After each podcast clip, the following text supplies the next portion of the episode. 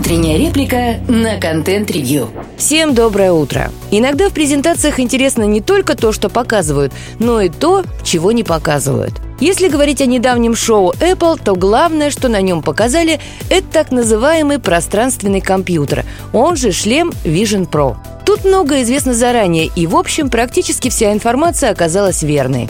Но ждали не только шлем, но и новую версию iOS 17, в которой вроде как должен был появиться механизм установки приложений в обход App Store.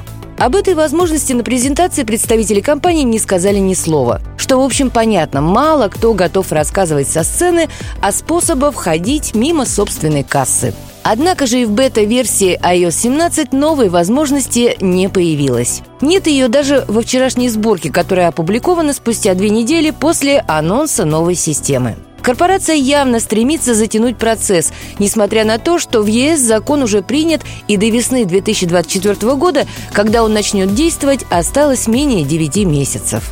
Между тем известно, что разработка соответствующих компонентов операционной системы идет полным ходом, и занимаются ей инженеры, подчиняющиеся напрямую вице-президенту Apple Крейгу Федериге.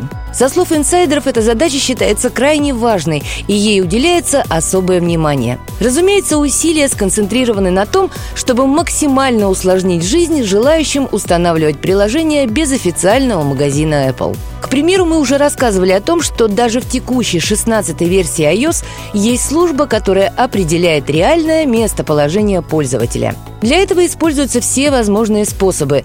Не только GPS или GeoIP, но и данные об окружающих Wi-Fi и сотовых сетях – этот сервис был добавлен исключительно для того, чтобы ограничить возможности пользователей из других регионов выдавать себя за европейцев и таким образом практиковать нетрадиционные для Apple способы установки ПО. Известно также и о том, что представители компании ведут постоянные консультации с Еврокомиссией, то есть предпринимаются серьезные усилия по минимизации ущерба. Во-первых, это замалчивание самой темы. Во-вторых, внедрение всевозможных ограничений таким образом, чтобы с одной стороны они не вызывали активного противодействия Еврокомиссии, а с другой стороны были достаточно эффективными, чтобы потребители на других рынках не могли обойти барьеры как можно дольше. Нет сомнений, что уже сейчас Apple выстраивает глубоко эшелонированную оборону и готовит пиар-компанию по защите своего магазина.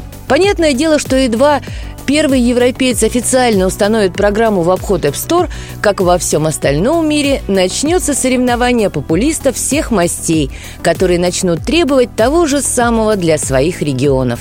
Именно тут нас ждут самые смешные заявления и пиар-ходы. Это шоу точно будет интересней любого эксклюзива Apple TV. Можно только представить, с каким усердием копирайтеры придумывают останавливающие сообщения, а дизайнеры рисуют формы. Не исключено, что помимо этих стандартных мер пользователям и разработчикам будет предложен некий выбор.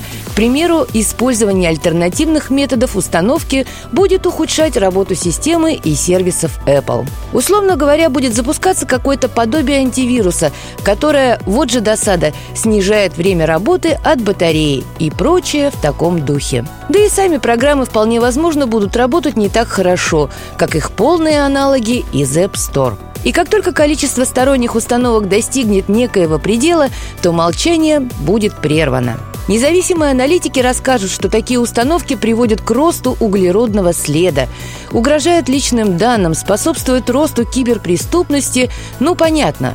Думаем, что не обойдется и без традиционных новостей. Одинокий рыбак увидел тонущего тюленя, но из-за сторонних приложений его айфон разрядился. Тюлень утонул, рыбака раздавил льдины, отколовшийся из-за глобального потепления. А сама история стала известна после того, как спустя полгода на дне океана был найден полностью рабочий iPhone рыбака. В общем, нас ждет весьма занимательное шоу. Слушайте наши подкасты на Яндекс Музыке, во ВКонтакте, Google и Apple подкастах. Всем доброго дня. Пока-пока.